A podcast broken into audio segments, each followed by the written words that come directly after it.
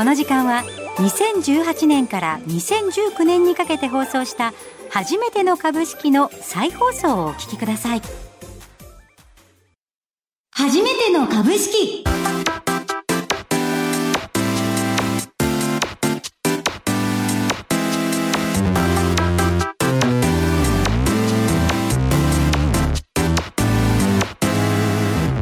リスナーの皆さんこんにちは。飯村美希です。今日もたくさん学んでいきましょう。先生はこの方です。財産ネット企業調査部長藤本信之さんです。毎度相場の福の神こと藤本でございます、まあ、5月も半ばもうちょっとで夏暑い夏嫌ですね。元気にいきましょう、はい、はい、さてこの番組では株式投資について気にはなっているけど始め方がわからない。そんなマーケット超初心者でも楽しく学べる株式投資のいろはを毎回レッスン形式でお届けしていきます藤本さんに聞いてみたい株式投資に関する疑問質問はぜひ番組ホームページに書き込んでください。番組の中で随時紹介させていただきます。それでは初めてだらけの15分レッツゴー!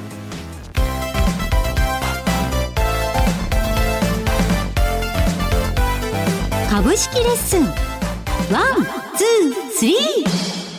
それでは藤本さん今日もよろしくお願いします。今日のテーマは銘柄の探し方その1です。はい。いくら勉強で損をするのも勉強だよとはいえ、うん。うん、せっかくだったらやっぱり、あの、上がりそうな銘柄を買いたいんですけど。まあ、そ下がりそうな銘柄買う必要ないですそうなんですけど、うんうん、そういうのはつまりどうやって探せばよいんでしょうか？そうですね。えー、株式のですね、銘柄の探し方っていくつもですね、いろんなやり方があるという形なんですけど、はい、まあ、大まかにですね、言うと、ファンダメンタル分析っていうのと、テクニカル分析、これがですね、まあ、主要な二つという形なんですが、まあ、ファンダメンタル分析っていうのは、企業の状態、えどんな会社か、どういう状態なのかというのをですね、まあ、基礎的な情報を調べてですね、まあ、こういう会社だと分かって買うっていうのがファンダメンタル分析で、はい、テクニカル分析っていうのは、株価の推移ですね、値動き、チャート、はい、これを見てですね、今、安いとか高いとかっていうのを判断して、はい、株価の値動きから判断するのがテクニカル分析。株式、その銘柄の状況から確認、判断するのがファンダメンタル分析ということですね。え、それぞれ結構違うんですね。そうなんですよ。面白い。あの、今回はファンダメンタル分析についてちょっと詳しくお聞きしたいんですけれど、うん、つまりど、うん、どういうことを見るんですか？まあ、例えば、えっ、ー、と、ファンダメンタル分析っていうと、その企業が、例えば何をやってる会社で、はい、えー、どういうのが主力製品で、というようなですね、定性的な状態から、あと数値ですよね。うん、例えば、売上高どう上がってるとかですね、はい、利益が出てるのかとかですね、いわゆる財務諸表に関するもの、まあ、様々をですね、分析するっていうのがファンダメンタル分析になるんですね。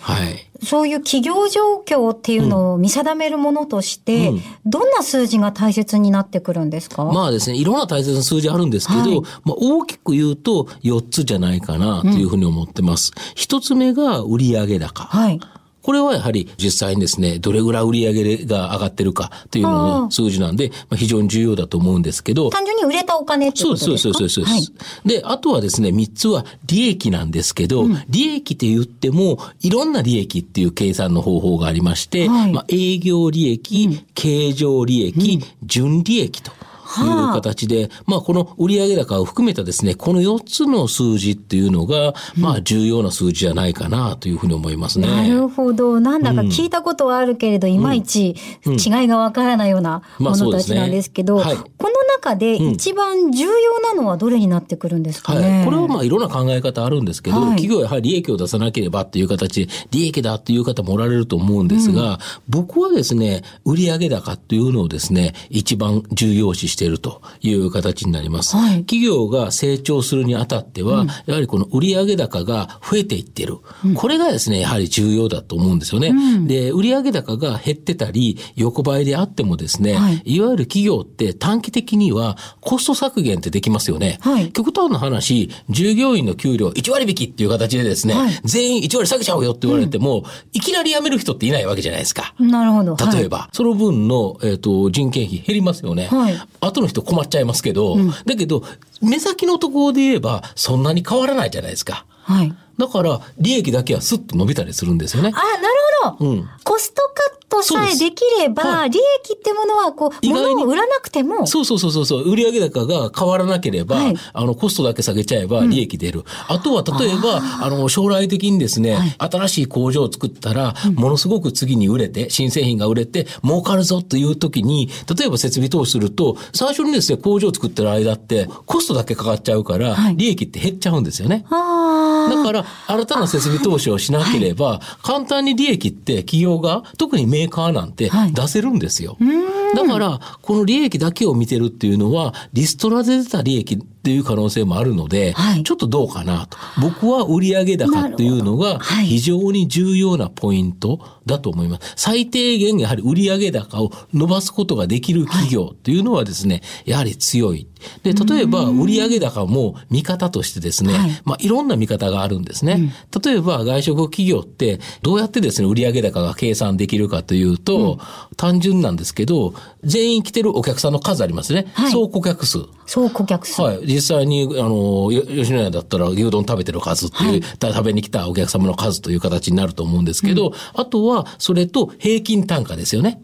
要は、今まで500円のものを売ってたのを、別の商品を売って600円にすると、これ、売上高増えますよね。人数が一緒であれば。はいただ値上げをしちゃうと、お客さん減っちゃうので、そうですねはいまあこれのいいところを企業側は考えると、一番売上高が大きくなるところっていうのを探していくっていう形になるんですけど、とすると、お客様の数と平均単価っていうのは一つの考え方であります。だから、企業側はですね、できるだけお客様の数も増やそうとするし、単価も上げようとする。これ両方上がると売上高一気に伸びますよね。これなかなかだけど難しいんですよね。平均単価の方を上げちゃうと、お客さんが減りがちになる。はい。そうそうですよね。逆に平均単価を下げれば、当然お客さんはまあ安くなってるので、はいい、っぱい来られるんですけど、売上高がそしたらた平均単価が落ちたことによって減っちゃうと。これなかなか難しいところで。塩梅が。塩梅が難しいですよね。あともう一つ重要なポイントって、例えば外食企業であれば、あの、既存店売上高と新店売上高、はいこれは分けては考えた方がいいんですねお。要は、どんどんどんどん店いっぱい出せば、はい売上高が増えるのは当たり前じゃないですか。ん儲かるか儲からない別にしても。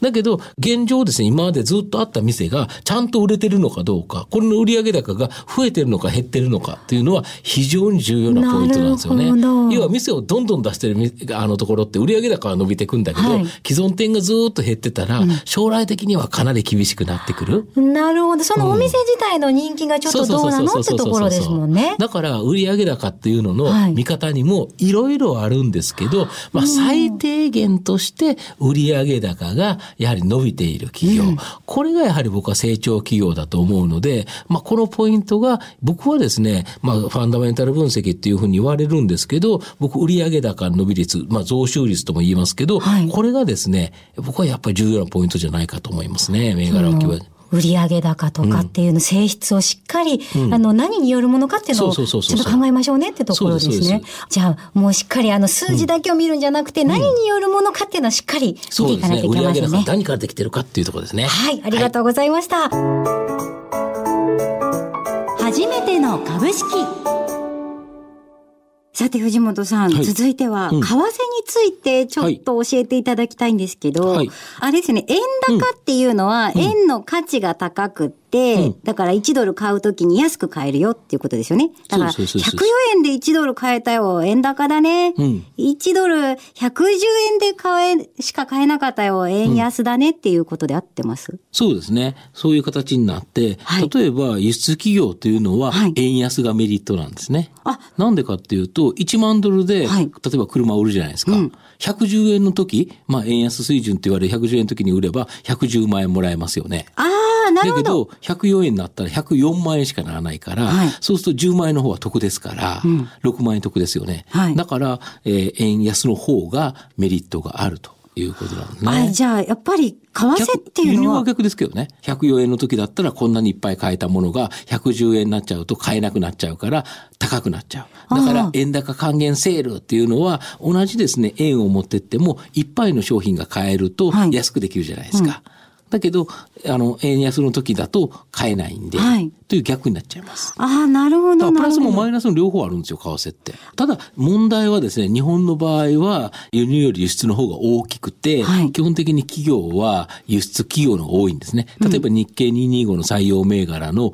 多くは、えーソニーとか、トヨタ自動車とかっていうような輸出関連企業と言われる企業なので、どうしても日本の企業全体の企業収益を考えると、円高になると、輸入企業はいいですけど、輸出企業の方がやられちゃうんで、はいこっちの影響力が大きくて、やはり業績が悪化するんですよ。円安の方が業績が良くなるんですよ。だから株価にも影響が出るっていう形でね。だから円安の方が株価は上がりやすいです。うん、ああ、そうなんですね。力のある企業が、そうですそうですそのメリットのあるのが円安だからですね。あともう一つ質問なんですけど、ニュースとか聞いてると、あの、先週あの、外国人投資家の話なんかもありましたけど、不安な時ははいはい円を買おうみたいはいはいなのがあるっていうじゃないですか。あれっていうのはつまりどういうことなんですか？一番まあ金利が低いのが日本という国なんですね。はいとすると一番あの簡単な投資方法というのは円でお金を借りてきてまあドルとか他の通貨で運用する。そうするとその差額、要は円の金利とドルの金利の差額だけ儲かるから、だからできるだけ円で借りて他の円を売って他の通貨にしようという動きが出ちゃうんですね。だけど、えっ、と、リスクオフになってしまうと、はい。要はリスク、ああ、怖いなと、そういう、あの、投資をしていると、やられちゃうかもしれないよ、怖いよっていう時には、それが巻き戻ってっちゃうので、はい。そうすると、か、あの、ドルを売って円を買う動き。どうしても避難通貨と言われる、まあ一番金利の低い円が怖い時には買われやすいんですよ。あ、金利が低いから、もうあると思います。んはい。それと今までそうだったからというのが一番大きな理由ですけどね。あ、今までみんなそうみんなしてきたから。そう思うからっていう、そしたらみんなと思う方向に行こうという、え？という気がするんでそういうすけどね。流れがあるっていうことね。流れがあるということだと思いますよ。この辺またちょっといつか詳しく聞けたらなと思います。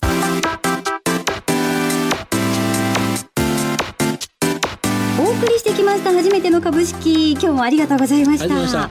さて皆さん藤本さんに聞いてみたい。マーケットや投資に関する質問ぜひ送ってください。今更聞けない株式投資への疑問をぶつけてください。ご質問はえ番組ウェブサイトで随時募集しております。ページ右側にある番組宛てメール送信フォームからメッセージを送ってください。ぜひください。はい。それではここまでのお相手は藤本信之と飯村美希でお送りしました。たくさんの初めてが分かるようになる15分間。来週もお楽しみに初めての株式。今日もお聞きいただきましてありがとうございます。え私も2年前の自分を思い出しますね、えー聞き直ししていると意外と忘れてることも多いですね。えーさてこの番組ですが全55回分を週1回のペースで1年間放送配信していく予定です。投資をまだやったことがない方も初心者の方も経験者の方だってもう一度聞きたくなる場面ってあると思うんですよね、えーそこでおすすめなのはいつでも好きな時に繰り返し聞けるポッドキャストです。ラジオ日経初めての株式番組ウェブサイトそれからアップルやスポティファイなどからもお聞きいただけます。そしてもう一つおすすめさせてください。この番組なんと書籍化もされているんです。2019年に小電社から発売された初めての株式株のことをよくわからないけど始めたいあなたへを読んでいただきますと図解もありますしより理解が深まると思います。書籍版初めての株式に興味がある方は番組ウェブサイト右のバナーから書籍のページにアクセスしてみてください。それでは次回もお楽しみに。